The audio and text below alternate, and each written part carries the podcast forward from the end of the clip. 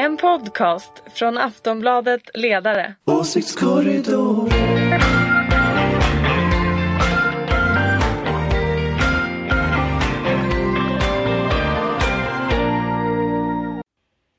Hej och välkomna till Åsiktskorridoren. Det är eh, måndagen den 15 juni. Vi befinner oss i midsommarveckan. Sverige börjar så smått bromsa in inför semestern. Eh, möjligen så bromsar även spridningen av coronaviruset in, men vi har fortfarande dagliga rapporter som oftast är tvåsiffrigt antal döda. Hittills i Sverige har 4 874 svenskar dött. 51 614 är konstaterat smittade, men om en dryg timme så hålls, eller det hålls inte någon presskonferens för det är måndag. De har skurit ner, de kör bara måndag, eh, tisdagar och torsdagar nu. Men det kommer en uppdatering på siffrorna. Eh, med oss idag för att prata om vad som har hänt i svensk inrikespolitik på sistone har vi Ulrika Schenström. Hej hopp, här är jag. Hej, du, du är VD för Fores, en grön och liberal tankesmedja och du är moderat. Yes, så är det. Yes, och från eh, Aftonbladets ledarredaktion har vi Anders Lindberg. Här är jag. Hej! Vi brukar vara en person till från Aftonbladets ledarredaktion, men för första gången under den här coronavåren så har tekniken faktiskt ställt till det för oss och det funkar inte riktigt. Så det blir Ulrika och Anders idag som, som kör helt enkelt. Eh, igår så var Stefan Löfven med i en direktsänd intervju i Agenda och den ska vi prata om. Eh, men först måste jag bara helt kort, eh, förra veckans stora nyhet som ju var den presskonferens då man la ner Palmeutredningen. Man kommer inte förbi Stig Engström, sa utredaren, men inga nya bevis presenterades. Vad kände ni när den här nyheten presenterades? Anders, vad säger du? Jag tycker att det kändes ganska bra. Jag tittade på den där pressträffen och eh, jag förstår ju att de som är djupt engagerade i Palmefrågan eh, naturligtvis kan tusen detaljer och sådär som jag inte ser riktigt. Eh, men jag måste säga att mitt intryck var att de har liksom de har försökt knyta ihop de trådar som har gått att knyta ihop. Idag kan Aftonbladet berätta om det här vapnet som ju cirkulerade i diskussionerna innan. Eh, det fanns ju uppgifter innan om att man hade hittat mordvapnet och eh, det vapen så att säga som det syftade på berättar ju Aftonbladet idag om vilket vapen det var och sådär.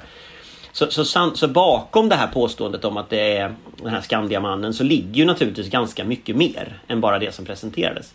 Men även det som presenterades tycker jag är, är ganska liksom det är en sammanfattning av hur, hur den här utredningen har gått till och sådär. Sen förstår jag ju att alla de här personerna som har engagerat sig oerhört mycket eh, har ju kvar sina teorier. De vill ju inte ändra sina teorier. Så, att, så att, jag menar, de kommer ju fortsätta tycka detta. Så att mm. det kommer inte att bli något avslut. Det har jag inte trott. Men för mig personligen så kan jag känna att nu tror jag att Palmemordet är löst. Okay. Och, och därmed kan vi liksom gå vidare. Men mm. samhället kommer ju inte att gå vidare, så är det ju. Ulrika, vad tänkte du?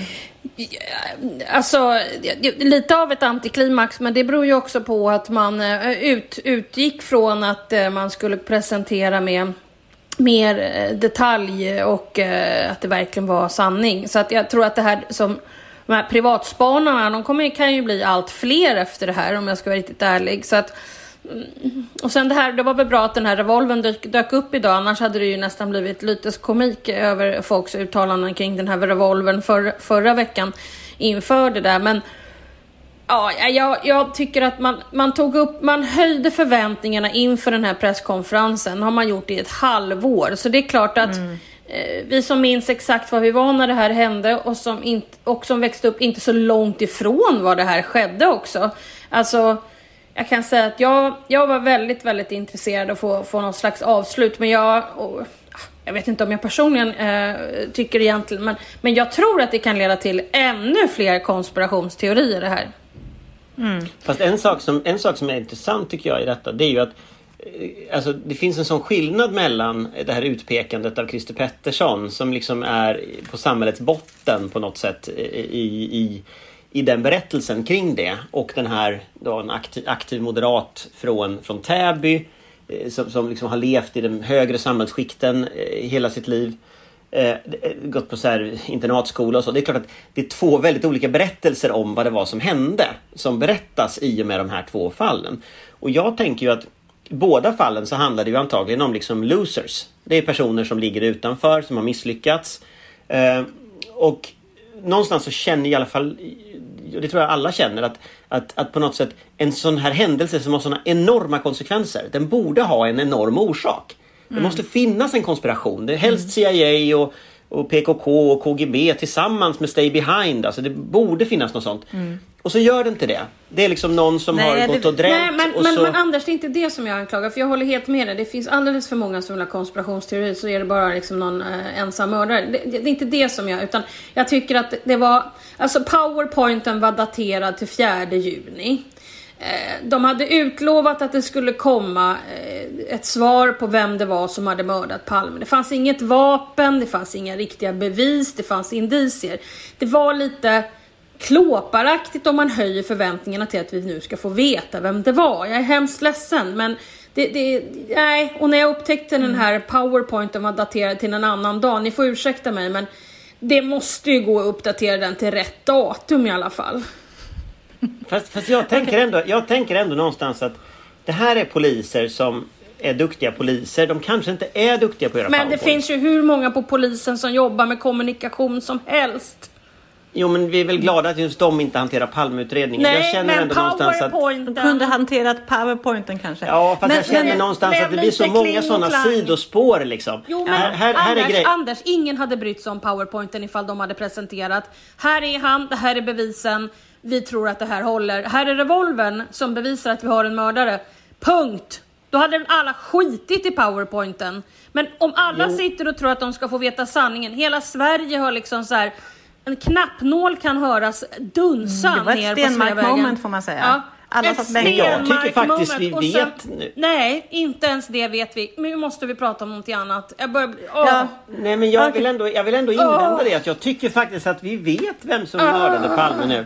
I alla fall lika mycket som vi visste, visste att, att en annan person hade det. Det höll snart inte i domstol någon den Jag känner, jag känner Nej. att jag öppnade Pandoras Åh, ask här. orkar när, inte. När jag började prata Du får ringa. Leif Palmemordet har den här effekten på människor. Eh, Men Fast så, jag verkar i vara den fall... enda i landet som inte är besviken på det här men Jag så kan det väl vara, Anders. Så kan det ja, vara. Så kan det vara. Härligt för dig. Ja, okej. Okej. Utredningen är nu i alla fall nedlagd kan vi konstatera efter 34 år. Eh, vi gissar att en del privatspanare kommer att fortsätta.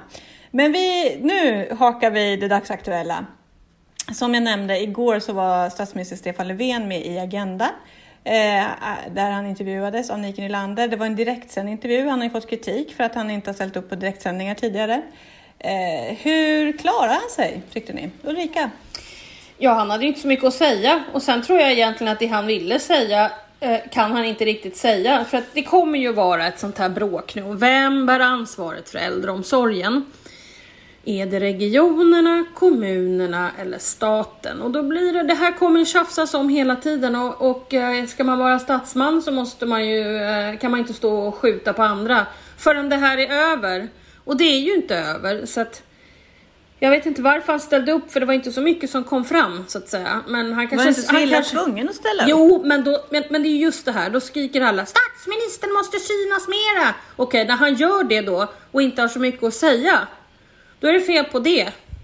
Och det här har jag sagt flera gånger. Alltså en statsminister måste ju sköta, vara på jobbet också. Men, men det var väl bra att han var i Agenda, men det var ju inte direkt någon... Ja, det var inte så mycket som kom fram egentligen. Nej, okej. Anders, vad säger du? Du säger så här, spontan reaktion på intervjun. Mm, nej, jag tycker att den var väl lite... Han var lite mindre tillkrånglad än han brukar vara. Det tycker jag var bra. Han sa lite mer så här, det var mer klartext när han pratade. Men det är precis som Ulrika säger att det finns ju inte så mycket att säga efter några månader in i en pandemi. Eh, det kanske inte ens finns så mycket att säga om ett år. Och, och det, det är klart att, att vår, vår offentlighet kräver ju besked direkt eh, om allt. Eh, och när det då inte finns besked, då blir det ju precis som när Anders Tegnell säger någonting och så blir det en världsnyhet. Därför att, och han har egentligen inte sagt så mycket. Utan det, och det här har vi varit med om flera gånger nu. Att liksom man försöker på något sätt hårdra det som forskare eller politiker säger som att de är tvärsäkra. Och i själva verket så är de jätteosäkra. Och, och jag tror någonstans att att det är svårt. Sen tycker jag Nike Nylander gjorde en bra intervju. Eh, och, och de, här, de här frågorna som hon ställde, det är ju de frågorna människor diskuterar. Och jag tycker det är bra att statsministern får en chans att ge svar på dem. Men sen är det fakta liksom. Svaren är vi vet inte jättemycket och den stora saken vi inte vet eh, har ju med viruset att göra. Vi vet inte varför Spanien drabbas men inte Portugal. Varför Stockholm drabbas men inte Skåne. eh, varför Vrångö drabbas stenhårt men liksom eh, inte en storstad som Göteborg på samma sätt liksom inne i stan där ännu fler människor bor. Mm. Eh, alltså, det, det är någonting med det här viruset som gör att det inte funkar som virus har gjort tidigare och som liksom helt uppenbart man inte behärskar. Nu ser vi, nu kom det utbrott i Peking här till exempel efter att Kina hade förklarat att de hade besegrat viruset så dyker det upp igen så här tjoff. Och, och, så att, och det var en annan virusstam verkar det som dessutom än den som var i Wuhan. Så, att, så att säga, vi, vi, vi, kan liksom inte det vetenskapliga och det där strular ju till allting väldigt mycket. Och så ska, mm. och det är klart att jag, Men tror, det... jag tror att liksom det, det, är bra att Stefan Löfven tar den typen av intervjuer. Men jag tror man måste ha liksom rimliga förväntningar på vad han kan säga. Ja, men för det är nog intressant. Ni säger ungefär samma sak. Att han kan inte säga så mycket. Det finns inga slutsatser att dra riktigt än. Och det sa ju Löfven själv också. Och då hade jag skrivit här i mitt manus, men något måste man ju kunna säga. Man säger om det kommer en andra våg i höst, kan man inte förvänta sig vissa justeringar av den svenska strategin då? Med det jo, det tror jag man kan. Och jag tror att om, du, om man läser mellan raderna på det vad Johan Carlsson har sagt och, och vad, vad Lena Hallengren säger. Så, så, finns det ju ett antal saker som, som måste förändras. Det gäller framförallt äldrevården. För det är klart att det här kommer ju återigen att bli att skydda de äldre som blir en strategi om en andra våg kommer. Eh, och då har de ju betonat, Stefan Löfven upprepar väl 71 gånger igår det här med att eh, basala hygienrutiner och tvätta händerna och sånt där. Men, men det är klart att det, i det så ligger ju också ett koncept om hur man organiserar äldreomsorgen. Där vi ju faktiskt inte kommer att kunna organisera den under en kris. Man kan fixa till lite med basala hygienrutiner och sådär. Jag skulle säga att närmar vi oss en andra våg, då kommer man antagligen att gå in och till exempel anställa personalen. Eh, det har man gjort i vissa, landsting, vissa kommuner redan. Eh, det är ju kommunerna som är ansvariga för äldreomsorgen. Det, det är ju liksom viktigt att tänka på. Men jag tror att staten kommer att gå in på ett tydligare sätt. Eh, jag tänker mig också att vi kommer att se kanske en annan typ av restriktioner än vad vi har gjort tidigare. Eh, om det kommer en andra våg. Va, va, har du några tankar vad det borde vara i så fall? Nej, men jag tänker till exempel på det här med hur man rekommenderar människor till anhöriga till exempel till personer som har Corona. Rekommenderas ju i dagsläget inte hålla sig hemma. Det är en sån där sak som ju verkar, verkar ha slagit fel till exempel. Och den typen av så mindre justeringar tror jag man kommer att se. Men någon lockdown med liksom stridsvagnar på gatorna, det tror jag ju, det kommer inte att hända. Utan, utan det blir ju den typen av små justeringar. Kanske en sån sak som att man ska ha munskydd i kollektivtrafiken, alltså den typen av saker. Och det, det, det hör man ju liksom när man lyssnar på experter, att det, det, det är inte jättestor skillnad på de här alternativa forskarna och Folkhälsomyndigheten egentligen. Det är någon dag hit eller dit, eller alltså det är den typen av småsaker. Men det kan mycket väl justeras. Jag vill bara vara tydlig, när du säger alternativ forskare så menar du forskare som har en annan åsikt än än Folkhälsomyndigheten. Ja, typexemplet är väl de 22 forskarna. Ja, men, ja, men det, är så det, svårt att alltså, hitta De är ju inte alternativa i någon annan ja, bemärkelse. Nej, men de 22 Ulrika. forskarna eh, delar ju upp sig nu och är fem någonstans och tre någonstans. Men liksom den kretsen som är ja, kritikerna till Folkhälsomyndigheten. Ja, ja, precis. Ulrika, vill du fylla i någonting? Tror du att man kan förvänta sig justeringar om en eventuell andra våg kommer? Alltså jag är ju inte någon hobbyepidemiolog så att jag, jag, jag I rest my case. Um, okay. Och följer det hela på det KBT-sätt som jag har gjort från början. Jag håller mig till det jag kan helt enkelt påverka och inte det jag kan påverka. Mm. Men en sak som, som Löfven sa var ju det att den höga dödligheten på svenska äldreboenden inte har med strategin att göra. Är det rättvist att säga så? För jag menar, det är, ändå, är det inte upp till då de myndigheterna som ger underlag till strategin att ha koll på hur äldrevården ser ut och är rustad och fungerar? Nej, men alltså, en myndighet som ska ge rekommendationer i en, en sån här kris eh, sitter ju inte i någon slags äldreomsorgs eh, utskott eller vad man nu kallar det för någonting i kommunerna. Eh, men, men, och, och, jag har ju ingen aning om hur mycket de har tryckt in mot, mot kommunerna genom SKR eh, och vad mm. SKR har jobbat med och gjort och så vidare. Så att där har du ju en, en slags organisation som ju är mellanhanden på något sätt eh, för att hjälpa eh, kommuner och regioner. Ehm, så att, ehm, ja, men, men, men att just, just en myndighet eh, som ger rekommendationer om hur man ska, de kan ju, har ju inga som helst eh, möjligheter att gå in i kommuner eller eh, regioners olika typer av verksamheter. Men man kan som sagt ge rekommendationer och det gjorde de redan från början. Eh, så att säga. Så att, eh, alltså. mm. Mm. Han, han sa ju också, ja förlåt Anders. Nej men jag tror att vad Stefan Löfven menar eh, med det där det är ju inte att inte äldreomsorgen var en del av strategin. Utan vad han menar är ju att, att när man pratar om strategin då pratar man ju om skulle vi haft lockdown eller inte. Liksom, ska vi ha öppenhet eller inte? Det är ju den stora liksom, strategiska frågan där Sverige väljer en delvis annan väg än andra länder. Vi stänger och, det, det typ, typexemplet är ju vi stänger inte skolor. Det har ju varit liksom den centrala delen i det. Sen finns det ju detaljer. Eh, precis som Ulrika, jag är ingen hobbyepidemiolog, har ingen ambition att vara det. Men om man lyssnar mellan raderna av vad Folkhälsomyndigheten är självkritisk till nu. Då kommer det ju fram till exempel en sån sak som att man förmodligen om man liksom räknar baklänges, förmodligen skulle ha haft en helt annan nivå på beredskap i äldreomsorgen innan detta hände. Eh, och när detta hände så skulle man naturligtvis ha gått in med med åtgärder för att säkerställa det. Till exempel hygienrutiner, till exempel skyddsutrustning, eh, till exempel en medicinsk kompetens som inte finns på kommunal nivå. Men problemet med de strukturproblemen är att de är ju jättestora. De går ju tillbaka till 1992 när bred politisk enighet man flyttade äldreomsorgen från långvården och landstingen till kommunerna. Och, och den, det var ju en poäng att göra det. Du gav äldre mer egenmakt och sådär. Men det var också så att den medicinska kontakten blev sämre. Och när man nu lyssnar på rapporter från från liksom folk som inte har fått syrgas och läkare som har avgjort saker på telefon och sådana grejer. Det är klart att hade det varit i landstingets regi så hade man haft en annan medicinsk kompetens, eller regionerna idag. Och jag skulle väl säga att en av slutsatserna alltså, som jag drar av det, det är att när vi ska här, prata strategi nästa gång, då måste äldreomsorgen vara med från början. Och ska vi på lång sikt prata beredskap, då kanske det är så att äldreomsorgen inte ska vara kommunal. Det kanske är så att den ska vara medicinsk. Det kanske är så att hemtjänsten ska vara kommunal. Men däremot den medicinska kompetensen ska in mycket tydligare. Därför att folk är äldre, lever längre, är sjukare. Och, och att då kanske kommunerna, Morjärvs kommun kanske inte är, har liksom den kompetensen då. Mm. Men, eh, ja, Ulrika? Men det var det här vi pratade om i förra avsnittet, nämligen den norska modellen, att man får in vård i själva äldreomsorgen. Så att, mm. Mm. Mm. Ja, jag, I anslutning till det, jag spetsade öron för när Löfven sa att vi står nu inför en upprustning av svensk äldrevård och det tror jag ju att alla partier skriver under på. Men tror ni att det finns en politisk enighet i vad som ska göras för att rusta upp, hur man ska rusta upp äldrevården?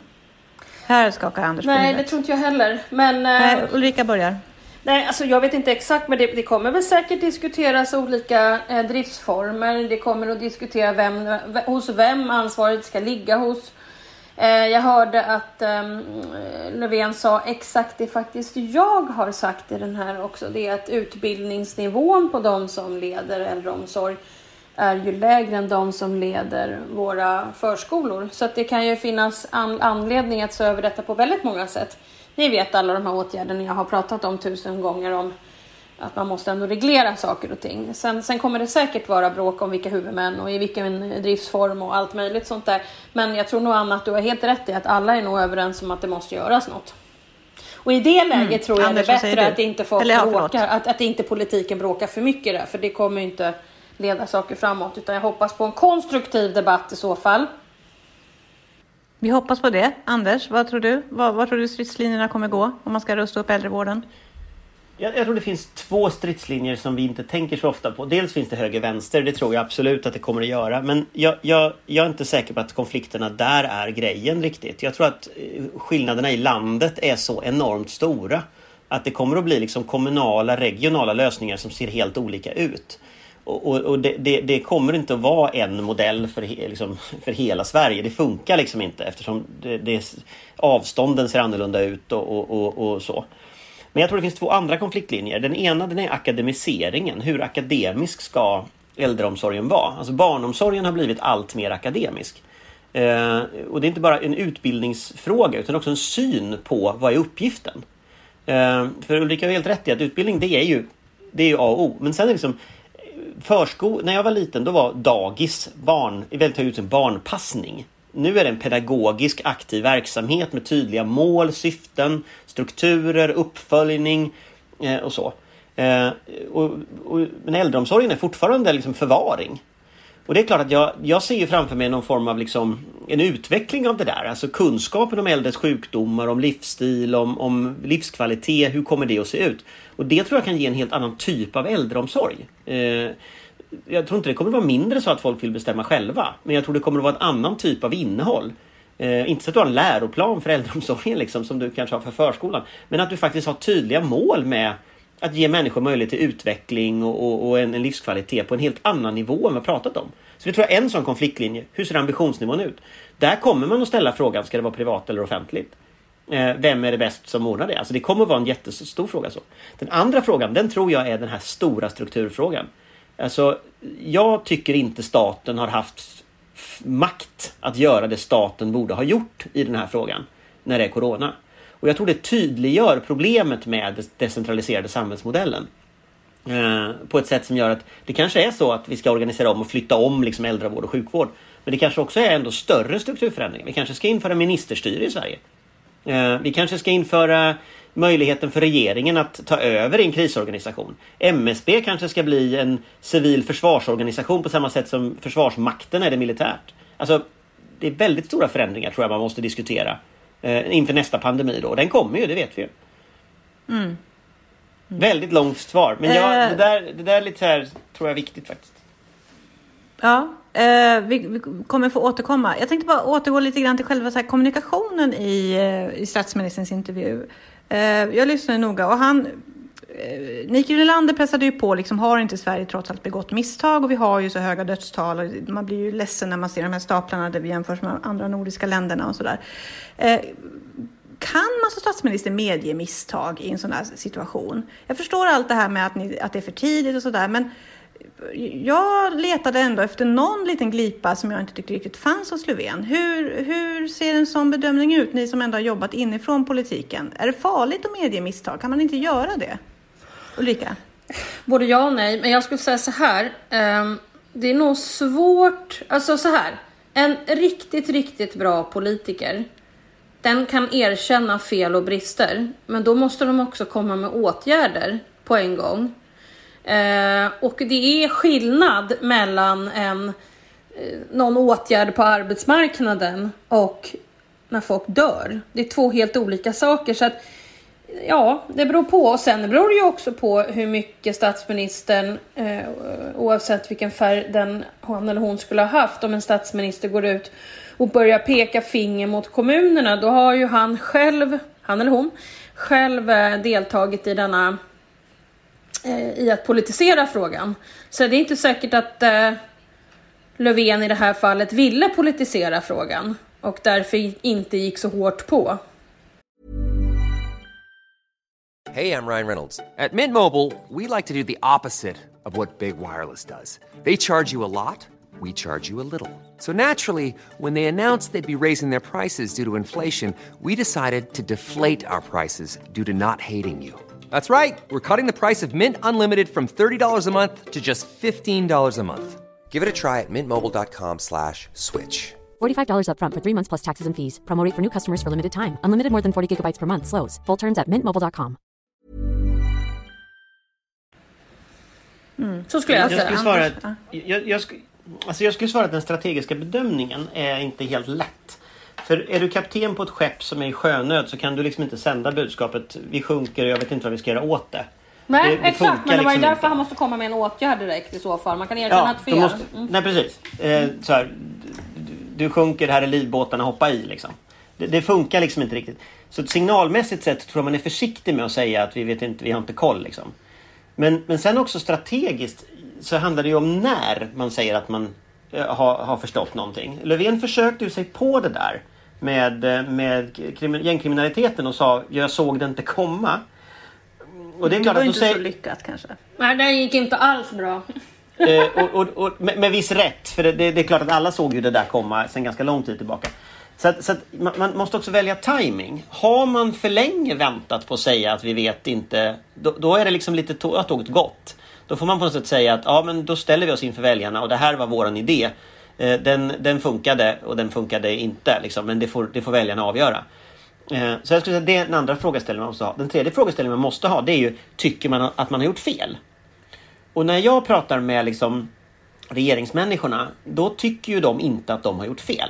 De tycker ju det finns administrativa fel och brister, det finns trassel i systemet och sådär.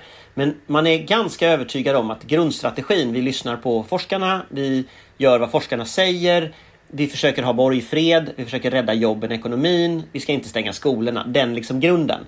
Den tror de på. Och han kommer att fortsätta tro på den tror jag. Därför att, därför att den är både någon slags vetenskaplig analys men den är också en ideologisk idé om hur Sverige ska funka. Vi ska inte ha liksom en övervakningsstat. Vi ska inte ha de här sakerna. Så att, och där tror jag att man kommer inte att ändra sig därför man tycker Men inte vad, fel. vad finns risken där när du säger sådär? Alltså jag, jag, jag förstår vad du menar, men finns inte en risk här för en bunkermentalitet? Alltså hur öppen är man för att ta in det? Men det finns ju många som är väldigt kritiska. Hur, hur ska man sköta den balansgången? Det måste vara livsviktigt att ta in synpunkter även från an, liksom de utanför den egna kretsen. Ulrika har ju mer erfarenhet av att jobba kanske eh, i, i en bunker höll jag på att säga, det var elakt. Men, men alltså en, en, en, en, en, hel, en, en hel period. Ja, som, ja som nej, har, men precis. Som, det här, har det där. jag vill det- nu är vi just understryka att den här mentaliteten har ju ingen politisk färg. Alltså Nej, det kan men- förstå. Det kan ju verkligen drabba vem som helst. Men om man tittar på, om man tittar på liksom, när, när har vi haft bunkrar i vår historia? Jag skulle säga att Bo Lundgren var en sån bunkerperiod i Moderaternas historia. När man så att säga, gick till val på, eh, det var Ulrika får jobba med för hon jobbar hela perioden så att säga. Den här är mitt i en period liksom, just nu. Eh, där man gick till val på, vi ska, på, på ett budskap Men ska jag svara folk. istället? Ja, men jag, ska Ja. bara, jag får dra min poäng först. Men där man gick till val på ett budskap utifrån Moderaternas perspektiv men inte utifrån samhäll, så att säga, övriga samhället. Jag tror att Löfven har under sin tid haft ett väldigt, väldigt närhet till den modellen. Alltså det, det är en typ av ja-säga-mentalitet i regeringskansliet som ofta kommer fram i sådana här krislägen. jag ofta tänker- kommer den andra mandatperioden. Eh, Så att första mandatperioden har man reformer och sådär. Andra mandatperioden så börjar det bli ja-sägeri, man tar makten för given och sådär. Jag skulle säga att Löfven har varit där. Just nu så vet det tusan. Eh, Men alltså fram för ett halvår sedan så skulle jag sagt att det är bunker alla så. Men nu vet jag. Okej, nu Ulrika. Ja, nej, men- hur, hur, håller man Men- borta bunkermentaliteten? Ehm, ja, hur håller man borta bunkermentaliteten? Uh, man jo- alltså så här är det ju nog i och för sig. Om man jobbar med politik och de flesta i det gänget tror att de kan förändra världen. Då kommer bunkermentaliteten vara mindre. Men låt oss inte gå in på någon bunkermentalitet kring Bo Lundgren eller Fredrik Reinfeldt eller någon annan för att det är ungefär... Carl Bildt. Eller Carl Bildt. För att jag kan säga att det är, det är tre tegelstenar som inte handlar enkom om bunkermentalitet. Men jag kan säga så här. När du säger ja-sägare så är det det mest livsfarliga en ledare kan ha. När en ledare kommer ut ur eh, partiledardebatten och medarbetarna står Åh, du har varit fantastisk! Då kommer det snart gå riktigt, riktigt åt helvete. Utan man måste ha människor omkring sig som ser ens fel och brister även om det är jobbigt. Och, eh, så, och ofta är det så att, att äh, människor med den här typen av position gör sig gärna av med människor som egentligen kan slå dem med en stekpanna i, i huvudet för att det är så jädra jobbigt att behöva jobba lite till. Eh, vilket gör att de ofta byter ut det till den här Åh, du har varit så fantastisk! Och egentligen inte alls varit det. Eh, så att jag ska säga det att ska man bli en framgångsrik ledare utan att skaffa sig bunkermentalitet så skaffa dig så många nej-sägare som en, möjligt som är lojala men säger nej. Ja. Ma- Niccolo Machiavelli han föreslår ju att man ska, man, ska, man ska ha en liten grupp människor som man ska överösa med gåvor och kärlek. Och så ska man komma överens om att ni säger alltid sanningen till mig men ni gör det alltid i enrum. Eh, så att man alltid får veta sanningen om vad man gjorde men att andra inte behöver göra det. Man kan som ledare inte acceptera att alla säger vad man vill, säger ju Niccolo Machiavelli, för det var ju inte trevligt på 1500-talet i Italien. så. Men, men just det där rådet, att faktiskt vara väldigt öppen med medarbetarna, att, att man måste vara ärlig. Det tror jag hade räddat många politikers eh, skinn genom åren. Och därför, Eh. brukar, och därför brukar jag alltid när jag har mina kurser oavsett eh, var de eh, är någonstans ifall man vill bli en lyckad politiker det är att varje morgon läsa några kapitel ur försten så att man liksom förstår att den här taburetten är någonting som du har just nu, en stund. Och ju fler nej-sägare du har omkring dig, desto längre tid kanske du har taburetten. Måste ju ha någon som säger att kejsaren inte har några kläder. Det är ju liksom, blir ju bara bisarrt annars. Ja, äh, du, vi får, väl så småningom kanske veta då ifall eh, Löfven har några nej-sägare omkring sig nu i detta. För jag det, är, det är höga insatser just nu i den här eh, diskussionen när det gäller svenska strategin. Eh, lite mer eh, praktisk handfast politik. Resrestriktionerna har börjat lyftas. I Sverige får vi nu åka inrikes som vi vill så länge vi är symptomfria. Men om vi vill åka utomlands så är det lite trixigt. Vi är inte välkomna på så himla många ställen. Bland våra grannländer vill inte ha in oss och de vill inte komma hit heller. Hur illa är det att eh, vi inte får åka till Norge till exempel? Alltså det, vi, vi, vi, det- det är ju så att vi har ju en rekommendation i Sverige om att inte åka utomlands överhuvudtaget. Till så den att- 15 juli. Till den 15 juli men det är ändå någon månad kvar faktiskt. Så att, så att jag vet inte hur illa det är att vi inte får åka för andra länder för vi får inte åka för vårt eget land heller. Så att vi har ju inte gjort en dramatiskt annan analys än Norge och Danmark. Men jag kan säga, jag kommer, jag kommer från Boden och i Boden på sommaren så lever vi helt på norska turister som kommer från norra Norge med sina husvagnar och som fyller Bodens camping. Det är väl jättebesvärligt för kommuner som Boden. Ul- Ulrika? Och min man som kommer från Årjängs kommun som eh, lever på gränshandeln över att norrmän kommer och shoppar och bor i sina hyttar och åker till ICA, Coop och Systembolaget. Ja, det är inte roligt vid gränshandeln just nu eller i Boden. Men jag- Nej. min poäng var bara att vi har ju samma inställning. Alltså, det det är ju inte så att Sverige har inställningen att svenskar kan åka till Norge och Danmark och Finland. Eh, vi har ju inställningen att de, svenskar får inte åka någonstans överhuvudtaget. Så att, så att den här upprördheten i Sverige över att andra länder inte släpper in oss, den blir inte helt hederlig när, när vi har sagt åt liksom, folk att, att inte åka någonstans Det är heller. bara en liksom. känsla av att inte vara välkommen. Det är Jag det vet, som är men, men, tråkigt. men, men det är klart att om vi förbjuder svenskar att åka utomlands det är inte skitkonstigt att andra länder säger att de inte får åka hit. Alltså det är inte Det är inte raketforskning någonstans. Det är ju samma underlag alla har. Sen tycker jag Norge Jag tror det är politik i Det Norge. tror för de har jag också. Jag är man får helt åka, övertygad om att det är politik Ja. i Norge. man får åka till Gotland men inte till den här gränshandeln. Och, och Anders, det är så bisarrt för att de får åka till Gotland. För det finns något flyg som går från Oslo till Gotland. Men de kommer ju bara träffa stockholmare där. Hur De hade inte som hört helst. talas om Stockholmsveckan i Norge tror jag. De Men ärligt talat, ärligt talat det, är väl, det är väl liksom Det finns väl för fan ingen smitta i Dalsland? Alltså den Nej. finns ju i Stockholm. Den det är är ju Stockholm som är stor, ja. problemet. Det är ju vi som är problemet Ja, här. och, Ja, och är det liksom. någonstans som stockholmarna åker så är det inte till Dalsland, förutom jag då. Utan då, jag Och du ut. sätter dig säkert. Utan alla andra åker ju till, till, Men, till men helt ärligt, det här med gränshandeln och så, hur länge klarar vi det? Det är väl ändå ett problem? Det är ett jätteproblem. Det Det är är, ju- ett ja. jätteproblem ut med hela gränsen.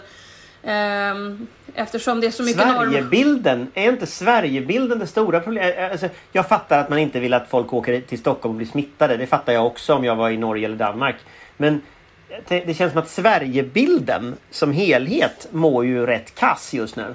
Och, Och jag tror, kan jag tror att det är det ett- folk upprör sig över, att det verkar som vi är några nutcases och folk gillar inte det. Vi, vi har ju alltid tyckt att vi var lite så här äh, bäst i klassen, mainstream, snälla, duktiga och så helt plötsligt framstår vi som så här äh, nö, gökboet. Landet Men är det inte också lite det att vi är, vi är lite von Orben-typen som alltid tycker oss veta bäst och så nu så, Ja, fast- fast också så nu- dör det jättemycket folk i Sverige. Ja, men, Ja, att de- men, att- vår strategi, men vår strategi går ju ut på att göra det här under lång tid. Nej, men jag kan tänka så också att grundproblemet här någonstans med Sverigebilden är väl om den inte ändras. Men om det den här sommaren fortsätter vara en taskig Sverigebild. Alltså det, det, det kommer ju säkert att återhämta sig liksom. Ehm, och den här pandemin kanske fortsätter två år. Så att jag menar det kanske är samma sak här. Vi är lite för tidigt ute och oroar oss. Men om det på lång sikt blir så att Sverige, eh, att bilden blir sämre. Det är klart, det är inte bra. Eh, och det kostar ju i så fall, liksom, även för jobb och för ekonomi och sådär.